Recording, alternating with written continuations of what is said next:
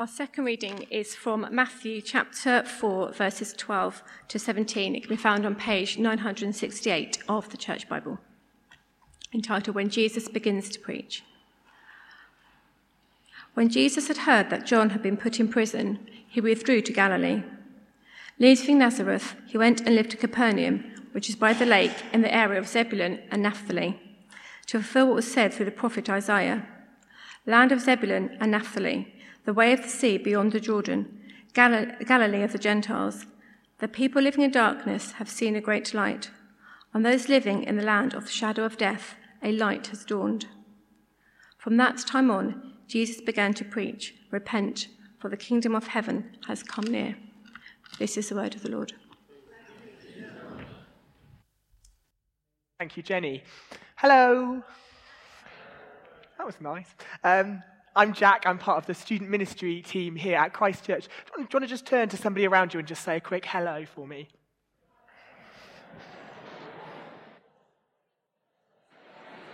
Great. Um, as I said, I'm Jack. Um, I'm part of the staff team here at Christchurch. Um, I moved here four years ago this weekend, I think, and sat somewhere over there, I reckon and I don't remember very much of the service. I remember the barbecue. I remember Angie Smith was preaching um, back when I was a fresher, and so it feels very strange to be up here. Um, this term, we're looking at blueprints. We're thinking about foundations for following the way of Jesus, following the Beatitudes um, in the Sermon on the Mount. Um, it's really exciting. Uh, and today we're going to be looking at the kingdom of God, which is essential for understanding the whole of the Beatitudes. It's essential to understand that the Beatitudes come from a pronouncement of the kingdom. Jesus is proclaiming the kingdom. And these beatitudes, these blessings of Jesus, come from that place. He's basically saying, in this kingdom, the poor in spirit are blessed. In this kingdom, the meek are blessed. Those who mourn are blessed in this kingdom. There are these crowds who followed him, these crowds, and Jesus is saying, You who feel insignificant in this culture, you're blessed in this kingdom. You who feel marginalized in this culture, you're blessed in this kingdom of heaven. And that's why it's essential for us to understand what the kingdom of God is. He's basically um, saying the kingdom of God's here. It's available. It's in you. It's around you. Um, it's close enough for you to touch. Its potential and its promise. And you can begin living in that kingdom right now. The word kingdom is used in Matthew's gospel over 50 times. So that's about one and a half times per page. So it's super important that we get to grips with it when we study this, this small section of this book. The word kingdom, basically, if you split it in half, means the king's domain. It's the king's domain. It's where the king rules, it's where the king reigns, and ultimately, it's where God's will is done. And Jesus, in this passage, enters a world, basically, as God, come down as man, where God's will isn't being done. A bit like our own world, really.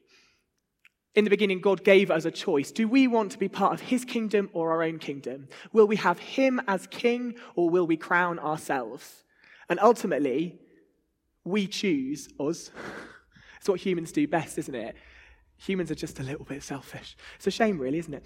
Um, and that's why understanding the kingdom is so important because he enters this world where there are these, these individual tiny kingdoms, people saying, I know best, I know best.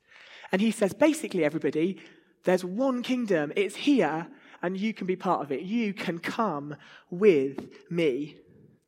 Now, of course, that wasn't particularly welcome news at the time, and it isn't actually probably today, um, because we don't really have to think very hard about the phrase, Your kingdom come, before we have to think that it actually means My kingdom go.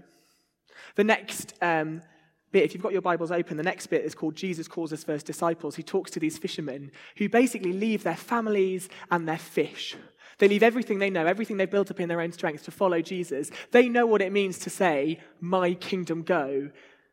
But we struggle with that because it means change, and we don't like change. And those who are new, we're in a bit of a change here at Christ Church. We have a new vicar coming soon. We have had some staff members leave. We have some new amazing staff members who've joined. And change is just uncomfortable. But when Jesus says, Repent, for the kingdom of heaven is near, when he says that, that first bit, repent, means turn around. It means turn back to me. And so if you're taking notes, I love it when people take notes. The first point is this we need to return to Jesus. We need to return to Jesus. Jesus calls us to turn back to him. When we choose to control ourselves, when we choose our own kingdom, he says, Come back to me. Do a 180 Come back into my kingdom. And the whole of the Old Testament basically is Jesus, well, it's God, isn't it? It's God allowing his people to return. His people wander away time and time again, and they come back into his arms. And Matthew is writing this gospel for a Jewish audience. That's who he's aiming um, to be reading this document. And so he, put, he bungs in this whole prophecy that we read and go, great, that makes a lot of sense, doesn't it? Um, so it says, the land of Zebulun, the land of Naphtali, the way of the sea beyond the Jordan, Galilee of the Gentiles, the people living in darkness have seen a great light. On those living in the land of the shadow of death, a light has dawned. He's basically saying, before he introduces this message of Jesus, do you remember that guy we talked about a while ago? He's saying there was this king who was proclaimed would be coming by this prophet Isaiah, this king who would herald in light into a land of darkness. When we struggle, when we um, are wandering around blinded because we just want to follow our own way, somebody is going to come in and bring light. And Matthew also expects us to know what comes next. He expects us to know the rest of this passage because he thinks we're proper geeks. The rest of this passage is the bit we often read at Christmas. It says, For to us a child is born, to us a son is given, and the government will be on his shoulders. Wouldn't that be nice? And he will be called Wonderful Counselor, risky, Mighty God, Everlasting Father, Prince of Peace. He's basically saying there is an amazing king coming, an amazing leader coming. Into this land of darkness, light is coming. Into this land where you all just want to do what you want to do, a king is coming. A leader is coming. Someone who will lead the way. And the Jews at the time weren't expecting this leader to be somebody who would take on our darkness. Somebody who would come, see us in darkness, and say, You can't handle that. You can't bear that. You can't hold this darkness yourself. And so he, as the king, Jesus, chooses to take that darkness upon himself. He chooses to bear all the things that hurt us, all the things that break us, all the things that we struggle with. He takes that on himself and he dies for us so that we can live in the light. That is what Jesus has done as an amazing king. So we have this amazing king who will rule on the throne of David, who will bring hope, who ultimately saves us, allows us to be in relationship with God again. So, this is why Jesus says the kingdom has come near. This is why he says it, because the king has arrived. That king who they were waiting for for centuries has finally come in Jesus. And in many ways, the kingdom is still in the future. There's all that, that kind of paradoxical now and not yet nature where we still sin, we still suffer, we still die. But Jesus promises that he'll sort that out. And when the king is with us, which he is, the kingdom is very much at hand. And so, if he's the king, we need to crown him. So, we need to return to Jesus. We need to do a 180 on our own kingdom. And we need to crown Jesus as the king of our whole lives. Because it's really easy and it's really tempting for us to crown him as the king of Sunday nights.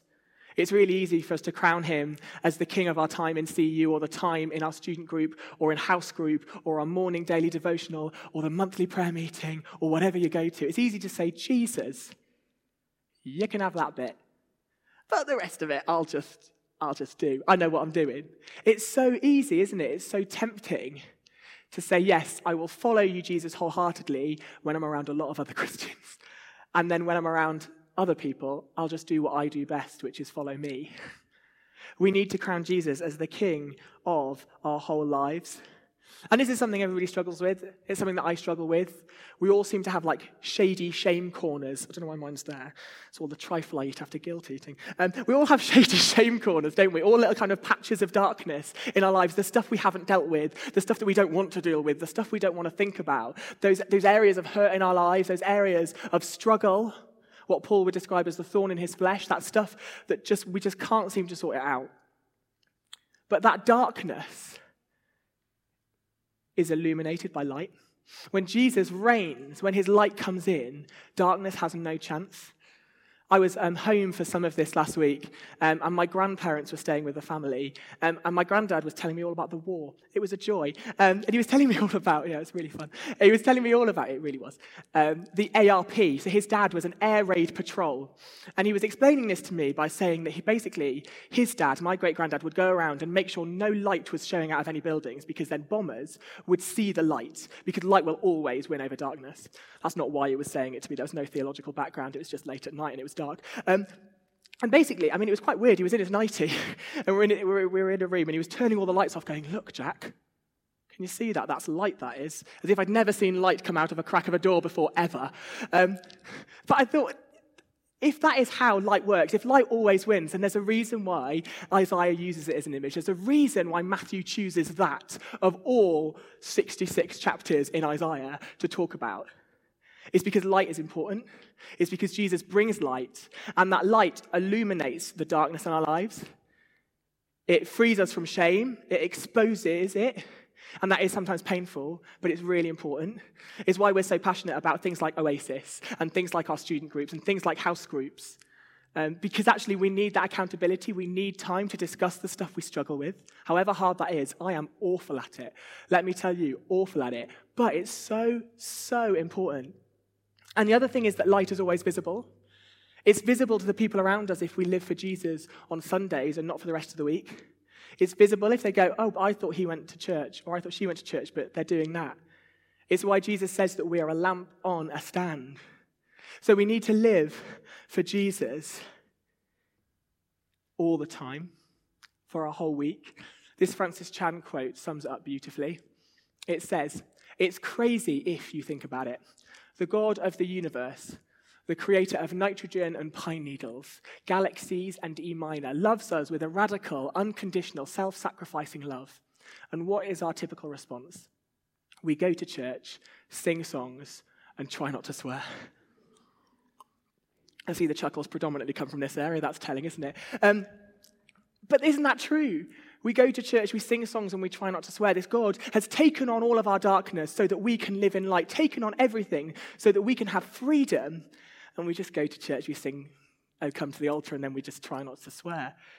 Like, that isn't living as Jesus wanted. That isn't giving him everything. That's not crowning him as the king of our whole lives. One of the most famous quotes about the kingdom of God is this one Seek first his kingdom and his righteousness, and all these things will be given to you as well. We need to put his kingdom first. We need to put him first, prioritizing him over everything. And that isn't just about trying not to sin. That isn't just about focusing so hard on trying not to sin. It's realistically, it's, it's focusing so much on Jesus that sin isn't even an option. You look so much at the light of Jesus Christ that why would you want to do any of this stuff in the dark? It's a, it's a beautiful, beautiful thing that He has given us. And when we choose to live our whole lives for Him, we become catalysts for the kingdom. So we need to return to Jesus. We need to crown Jesus as King of our whole lives. And finally, we need to partner with Jesus. It's a simple fact. If we all follow the King, then the kingdom will grow.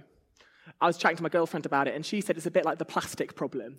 Once everybody had someone to follow, David Attenborough with his Blue Planet 2 and your turtles dying, we all started doing things. We all started buying beeswax wraps, and we all started not using single use plastics. That's when things happened. That's when it happened. And in the same way, if we all follow the king, then the kingdom will grow. We get to reflect his light out. And the beautiful thing is, he does it he builds the kingdom, he grows it. It's a bit like that passage, I think it's in 2 Corinthians, where it says, Apollos planted the seed, um, Paul watered it, but God made it grow. He builds the kingdom, but we get to join in, we get to partner with him. The, the, the God that Francis Chan described, that beautiful creator of the universe, wants us to play. He wants us to partner with him. I'm a, um, I did primary ed at the Uni of Winchester, the only primary editors. Yeah, well, hey. Look forward to lots of like bongos and finger painting and building carousels every Monday morning. Um, and it's great, but do you ever have that kid who comes up to you and goes, Mr. Percy, do you need any help with your scissors? Or Mr. Percy, do you want some help with that laminating? You know, there's always those kids who just ask for jobs. And you're just say, like, yeah, your job is to sit down. Um, and just shush, and I'll tell you what to do next. Um, But it's a beautiful thing, actually, when a kid wants to help with something. So imagine I'm putting up a board. It's, it's a lovely literacy working wall. It's lovely. It's got one of those crinkly edges that's crinkly both ways. You know, you've made it as a teacher when it's crinkly both ways. It's great. I love the knowing looks as the teacher's like, yes, I love crinkly both way borders. Uh, so I'm putting up my working wall. It's got lovely, it's got lovely things all over it. And this kid comes up and says, Mr. Percy, can I help? Now. I could put this board up myself. It would look lovely. It would all be great. You'd get literacy up in the right order. It would all be beautiful. But there's so much more joy in doing it with this child. There's so much more joy in doing it alongside someone else, in teaching them. They will learn so much more by doing it with me than just watching me do it. They will learn so much more, and there will be an investment, there will be a relationship. And it's a beautiful thing. And the thing is, this child could get upset if the crinkly both ways border breaks or if they staple something in the wrong place. I'm not giving children staple guns, don't worry. Um, but they don't have to worry because ultimately it's my board. It'll get fixed, it'll get sorted. And in the same way, Jesus could just establish himself as king. He could just come down here and be like, Wazam. I don't know why that's Jesus' herald word, but it is. Just imagine. It's Greek for something, probably. I'll ask Izzy later. But he could just do that. He could just say, Hello, I'm king. But he doesn't. He wants to do it with us. He wants to, us to join in. And we can get really upset when church doesn't look right or when we sin or stumble or fail. And there's place for that. But also, we can rest in the knowledge that God will build his kingdom, that it's God who does it.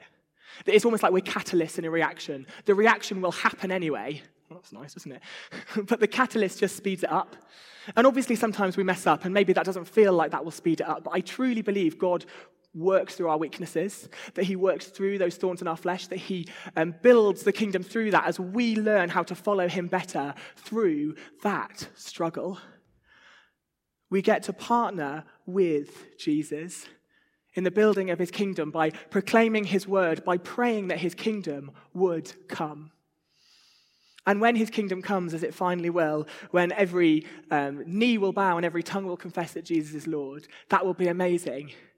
But it's not just looking ahead to that, it's now as well. We can do this now. We can be part of this kingdom now. We can help Jesus grow this kingdom now by following him, by acknowledging him as the king. But it does mean changing. It means returning to Jesus. It means looking to him as king, crowning him as king of our whole week, not just Sundays, every single second of every day, as the lights in those communities that we live in, those front lines. And we need to partner with him by praying that his kingdom would come and by proclaiming his message. So we're going to actually pray now, um, if the band would like to come up. And would you stand? Um, we're going to pray. If you um, would like prayer for anything specifically, we have a, a lovely prayer ministry team who meet over here. Um, they're wonderful. Um, if it might be that you feel like you need to pray about returning to Jesus, it might be that you've come here today feeling far from Him.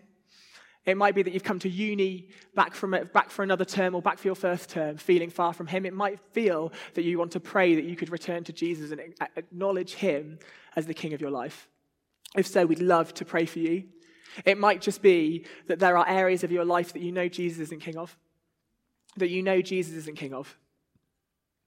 And actually, it might be that it'd be really good to just chat through somebody, not just for prayer, but how we can um, help you grow in community. Or it might just be that you want to pray for more boldness. It feels like often we say, oh, come and pray if there's something wrong. That's not what prayer is about. Prayer is filling up. And so, if you would like to be pr- uh, prayed for that you'd be bolder in telling people about Jesus, maybe um, in your workplace or in your flat or in your lecture theatre, maybe you just want more boldness in that, or maybe you just want to be better at prayer. There are so many reasons why you might want to come and get prayed for but please do. They're just over here. And if you feel like there might be anything that God is saying to you as well, we're a church that loves to hear from God. Um, if you feel like God is saying something, just come and let George and Louise know. They're at the front, um, and they will discern if that's right to share with everybody. Um, so let's pray as the band plays. Father God, I thank you that you are King. I thank you that you are King. And as we sing this song, Living Hope, we thank you for the hope that you give us, that that light in the darkness is hope for us in a world where we want to be in control. Help us to give control back to you. Help us to crown you as the King of our lives. And help us, Jesus, to partner with you. Would you call us to things this evening? Would there be people in this room who feel a nudge to something, to do something, to tell somebody about you, to pray every morning, to offer to pray with their flatmates? I don't know. Would you um, help us to dream dreams about how we can partner with you to build the kingdom? Would we not be limited by our own ideas? Would you flood ideas into us, Jesus? I thank you that you are in control, that you rule and you reign, and I thank you that you choose to let us do the same with you. Amen.